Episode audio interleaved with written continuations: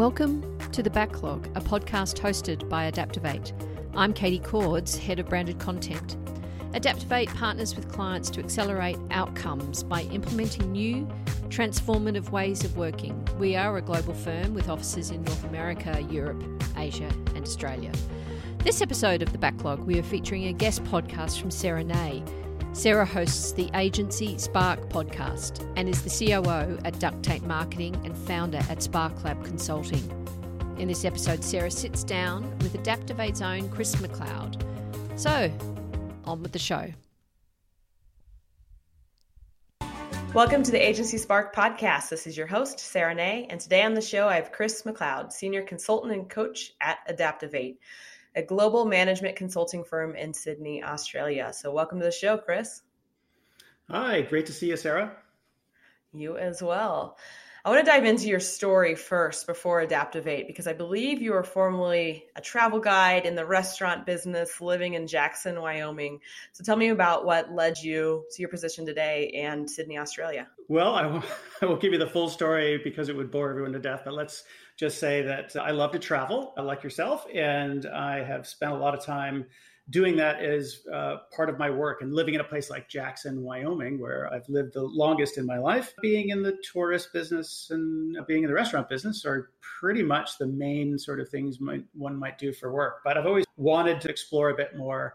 And I've always really liked the idea of coaching and consulting as a career. And so that is what eventually led me to Australia, where I am now able to do with a little bit more frequency really uh, cool stuff with a coaching and management consulting. Well, you've picked a few beautiful places to live, that's for sure. I'm jealous of both. But let's get into your position at Adaptovate a bit. So, what's your core focus there? So, Adaptovate is, to make a long story short, a, a, management consulting firm that really focuses on agile business model transformations and innovation. So, that's a lot of fancy terminology just to say that what we do is we help companies figure out new ways of creating, communicating, and delivering value in a way that's really in, uh, innovative and iterative, done more or less constantly, because these days the world is is full of change and, and everybody's got to keep pace with it as we go along. My, my role basically, it, it, sorry, my role basically is currently as an agile coach. Uh, I do specialize a little bit in innovation and uh, agile business model design. But at the moment, uh, I'm spending a lot of time actually coaching in a really large organization, helping them to figure out how best to scale agile methodology methodologies, which is a um, uh, a tricky thing when you're trying to figure out new ways to do things that were serving you reasonably well before. Absolutely. And I talk to a lot of people on this show that are consultants, coaches, implementers. What is your definition of coach when you're going into an organization? No, that's a good question. A, a coach, and, and, this is very close to my heart because of, of my years spent as a guide. It, it, a, a, coach is essentially, in, at its core, uh, a guide, somebody who is able to mold uh, their understanding of the subject matter or the circumstances or the environment to suit, to tailor the experience for the person or people or organization that they're guiding through the process. So for organizations or people, it doesn't matter whether you're on a raft trip for your first time or if you're a big organization embracing some sort of big transformation. It's all uncharted territory and not something you do every day. So what is really required is uh, someone to help you through that process, make you feel better about what you're seeing and help you move safely from one place to the next uh, on your journey. And it's very much yeah. uh, what a guide and a coach does, in my opinion. Absolutely. And one of the things that when I speak to people interested in getting started with coaching for the first time is how do I keep people motivated? Do you have any advice around that? It's it, the ability to move in between modes of influence, right? The ability to understand what's going on with uh, those whom you're coaching. And sometimes that requires more of a mentorship approach. Sometimes that requires more of a motivational approach.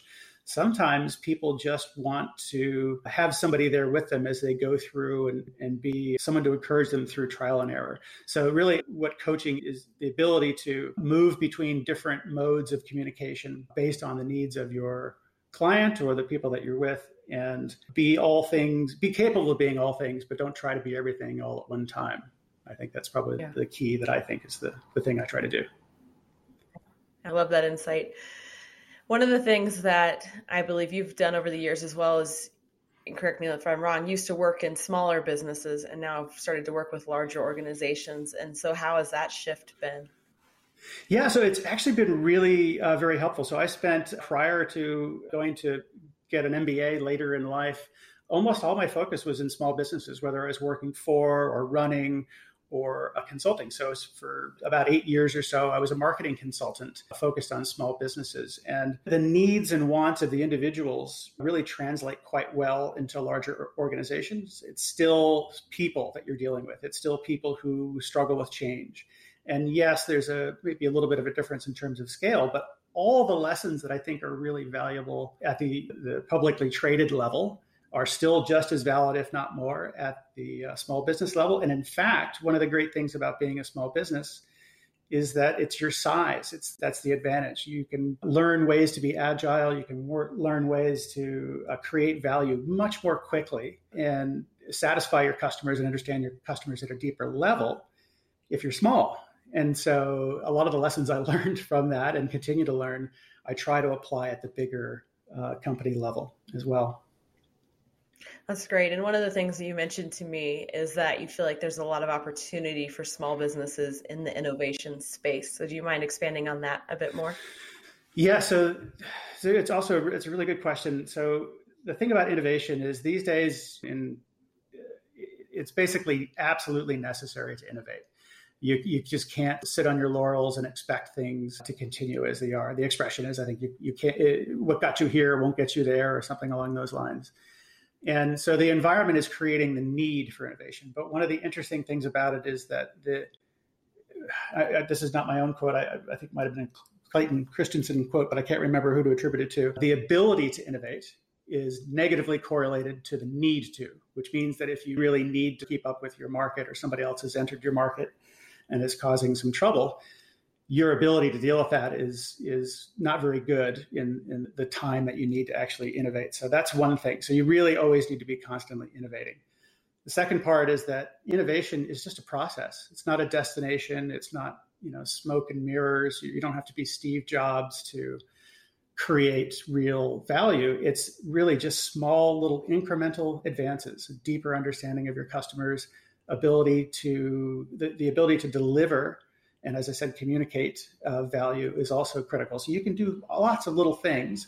It's predictable, it's manageable, and it's not something that is just left up to just creative types. It's actually something regular people can can do. And I, I would attribute that to how should I say? It's, it's a little bit like going to the gym. If you go and you work out, even if you haven't done it for a while or at all, you develop that muscle. You develop a little bit of uh, building, and the more you use it, the better you are at using it. And then the last thing I just would say is that if you're able to incrementally deliver value in new and cool ways, it doesn't have to be reinventing the wheel. You'll always have a repeatable model that you'll be able to grow with. You'll attract better people. You'll have people want to stay with you longer. And that growth will keep and sustain you in a world where uh, business models are aging very rapidly. And so if someone came to you and said, that sounds great, that sounds really exciting. I know I need to be innovating. How do I get started? How do you, is there a strategic process when you're starting to work with a client on the front end to help them move along this path and journey? Yeah, one of the things that we use as a tool are called design sprints. And that sounds like a scary word to somebody like, what's a design sprint? It's just simply a week long event where we demonstrate to our client that it's possible with their help to identify a prototype very cheaply and very quickly. A prototype meaning a new service or a new way of delivering service or a new way to communicate. And you can do that with the feedback of actual customers if you put yourself in a place where you can really understand them a bit better. So uh, asking if you ask your customer, for example, what they want, quite often they can't articulate what they want. They actually you need to understand what they're doing in, in, in their environment in, in order to better understand. An example of that I've read about is Tide used to be one of these great packaging things where they, you know, would have the big powder box of Tide and, and it would have a little handle on top and you could actually open it up and people love the packaging and the look of it. And, and a, one of their leaders had a look at this with an actual customer and noticed that the customer was using a pair of scissors to cut open the box instead of their hands, which was meant to be used with their hands. And uh, why are you doing that? I don't want to break my nails. This woman had spent a lot of time working on uh, keeping her nails nice, and she didn't want to break them opening the box. So there's a little bit of insight. Okay, yes, it's great packaging, and we hear it's great packaging, and no one says I break my nails when I open this, but they figured out that maybe that's something they need to address. And it's something small and incremental like that for such a huge company. Imagine what you can do with a with a you know the, the focus of a small company in terms of how you deliver little bits of value. I love how you're because when I hear the word innovation, it's it could be a bit uh, intimidating, where you feel like you need to come up with this grand, huge idea. But I love the concept of thinking smaller, but in a lot of different ways to really reach your audience and, and meet their needs and demands. That's what we teach at, Adaptovate. It's taking an incremental approach because the old the methodology has been around for a while, but the idea that you can just sit down one day, put yourself in a room with all the smartest people you can think of and take a bunch of client data or user data and say, okay, we're going to build this thing and we're going to start now and finish on such and such a date. These days, by the time you get to that finish point, the user needs have changed or you've got a new insight. So that incremental bit is really important. And also, yeah, it's, it's we often tend to think of people like Steve Jobs, we think of Google, we think of all these sort of really disruptive ideas. But truly, the, the way of the future and the way of now is to just do it a little bit at a time. And that's completely predictable and manageable if you do it right. Yeah, absolutely. I love examples. So I love that Tide example that you shared. Do you have anything else that comes to mind in the small business space, perhaps, uh, in terms of small incremental changes like that? Oh, geez. Yeah. Yeah. So here's a good example. I worked with a client who's in a, a, retail space, online retail. And the idea of the project started from building a website. And we thought, okay, this is going to be a place, a market to sell these items. And these items were made by artists. And we thought, uh, so it's a, a jewelry thing. So we're talking about how to do this website. And it occurs to us while we're trying to understand what the value proposition is, is that the journey of the artist that made the jewelry is actually pretty important because this is this is all handmade, custom sort of stuff. And so we started interviewing on a deep level and trying to get to know the artist. And what we realized is that the artist's story behind the jewelry is actually the most interesting part of the jewelry. It's not simply a piece of jewelry you put on, but it's that opportunity that, say, you're out walking around or sitting on a bench and you've got an interesting ring or a pair of earrings on, and someone says, Hey, those are cool. Where did you get those? And now you have a story about its origin, about the creation of it, and about the artist. And so now we've created a double sided business model where instead of just selling the jewelry, we're actually selling the idea to artists to come on board and go through an onboarding process, create a video, and showcase themselves in an interesting way. So now she has revenue that will be coming in from both sides as opposed to simply just selling stuff a, on a commission basis. And those are the kind of little things that you can uncover just by having conversations. I love doing these interviews, honestly, because every single time I speak to a guest, I start thinking differently and bigger. And you're definitely helping me do that today. So, really appreciate the oh. insight you're sharing. Oh, cool. No, uh, it's, I'm a nerd and I love talking about this stuff. There are lots of other things you can do, but uh, essentially, always having an open mind about how you approach something and realize that customers are obviously number one, but even so, they often don't know how to describe what it is they need. So you really have to put yourself in their shoes as, as much as is humanly possible to create yeah. uh, value that they understand and appreciate. Absolutely, but always starting with the customer in mind. Like that's step one in terms of how you can be more innovative. Is is what are their needs? What are they looking for, and rolling from there. Yeah, and, and that's that is the work that we do at Adaptive. Like no matter what we're doing, whether agile business design or agility consulting or op model delivery, all of the things start with the customer at the center and all the processes we teach and all the coaching we do really focus on customer and that also by the way means internal customers and, and external customers just because you want to uh, focus entirely on the value you bring to your actual buyer the people that are involved in delivering that value our customers as well. And you need to make sure that they have the career development, they have the possibilities and the flexibility to be creative about it. And that's a really hard thing for a big business, but it's a lot easier for a small business. And the, if you're a small business coach or a small, a small business consultant, you really have a great opportunity to have a huge impact on, on the business, not just by focusing on the external customer, but by making sure that the owner and the ownership always focus on how to raise the, the game of their people and, and keep people and attract new ones that are worthy of having in the family. And you probably have experienced this too in your own consulting, just the new idea of the week syndrome, where there's a shiny yeah, object. All We're all susceptible to that, especially when you're trying to bring a little revenue and in a slow period. But it, if you take your eye off the ball in this environment with those shiny objects, not only will you fail to deliver the customer value that you need to, you'll also make it hard on your team to keep up with you. And they'll start looking at you like they're watching a tennis match the ball going from one side to the other and they'll just try to guess where you're going to land in between. And that's a really at best an inefficient way to do it. And at worst it's something that will probably create a little bit of turnover. Yeah i couldn't agree more. In the entrepreneur small business space where i run into that all of the time the shiny object syndrome where they get an idea and run off to the next thing versus sticking to the plan that they spent time mapping out so i couldn't agree more on that point. Yeah, it's it happens all the time. We have all been, and actually drives a lot of us to coaching and to consulting in the, in the first place. You'd be like in a sales meeting, and then somebody will start talking about what they did over the weekend, and then it'll be the numbers were down last week. What are we going to do this week? And it's very tactical. There's no strategy involved, and it ends up being a waste of everybody's time. So I think that's probably why we end up with a lot of people in this environment. So that, that actually reminds me, by the way, I, I was talking about this with a friend the other day that there are going to be in this space lots and lots of people who are refugees from this corporate environment who are going to be coming into our market as coaches and as consultants, and they're going to want to do their own thing. There are a lot of statistics, and I won't go through them all, but it, it, probably by the time we get to about 2035, more than 50% of us in the US, as an example, would be in contract or freelancer positions or in part time positions. And those trends are that's if things don't accelerate. And I, that's the numbers that i've seen are all pre-covid. So i think this is actually accelerating. So i mean lots of people in our space. So there's even more pressure even as a coach and a consultant to be creative about how you deliver value.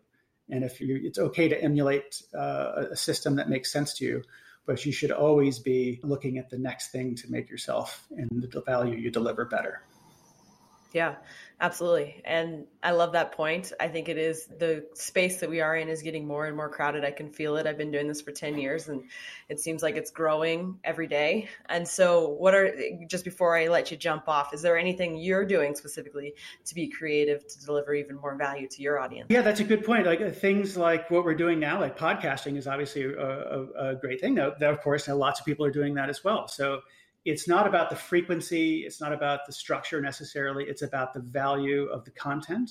Is it valuable? Does do, do people want to hear what you have to say? And uh, I'll give you one example of a person who's who I won't name just in case you wouldn't want me to, to name her, but a person who's delivering a really interesting thing. So she used to be a regular consultant retainer model kind of scenario where, you know, for X number of dollars a month, I will look after your marketing, your branding, or whatever it happened to be. And instead of trying to get these big clients all the time and have them be really draining and have to really always repeat the demonstration of value from the first proposal to the end of the relationship, she decided that was a didn't work for her, didn't feel good. So decided to instead create a model where she could deliver an idea about podcasts. She figured there are lots of people who want to have podcasts. So she created a $200 course on how to create and deliver a podcast with all the tools and technology. And the sales pitch was yes, you can figure all of this out on your own. I did. It's all on Google. But if you want a shortcut and you just want to go make the quickest uh, uh, path to a podcast, then here's a $197 uh, course that will take you there. And it was actually just a, a, Trello board full of tips and tricks and all the technology and stuff. And so you go through the Trello board as a wannabe podcaster and look at them and say, well, I could second guess this woman's stuff, but why would I do that? I just paid $200 to, to do this. And the, the thing about the value proposition is that when someone says, I'll, gives you a sales pitch and says, I'll teach you how to make a podcast, you're thinking, okay, I'm waiting for the $3,000 retainer model to take me through this. And when she said it was $197 as a, I was a target market, I said, that's ridiculous. That's the most valuable thing that I like. I'd be stupid not to buy that. So when you're doing that kind of consulting, if you're trying to create a value proposition, what you should be shooting for, in my opinion, with the goal is value so obvious, so clear, and so well described that the intended audience, the ideal customer, says, Why wouldn't I buy that? I'd be stupid not to buy that. That strikes me as a really uh, interesting way to go about consulting as an example. Yeah, I think it's a great example. Awesome, Chris. Thank you so much. If people would like to find you online and connect with you, where's the best place for that? Best place is for adaptovate.com. Although we are in uh, Sydney, Australia as a base, we're a global firm and we have places all around the world, but that's the easiest place uh, to look, and you'll probably find me somewhere in there. Great. Thank you all for listening to the Agency Spark podcast. Thank you, Chris. We'll see you next time.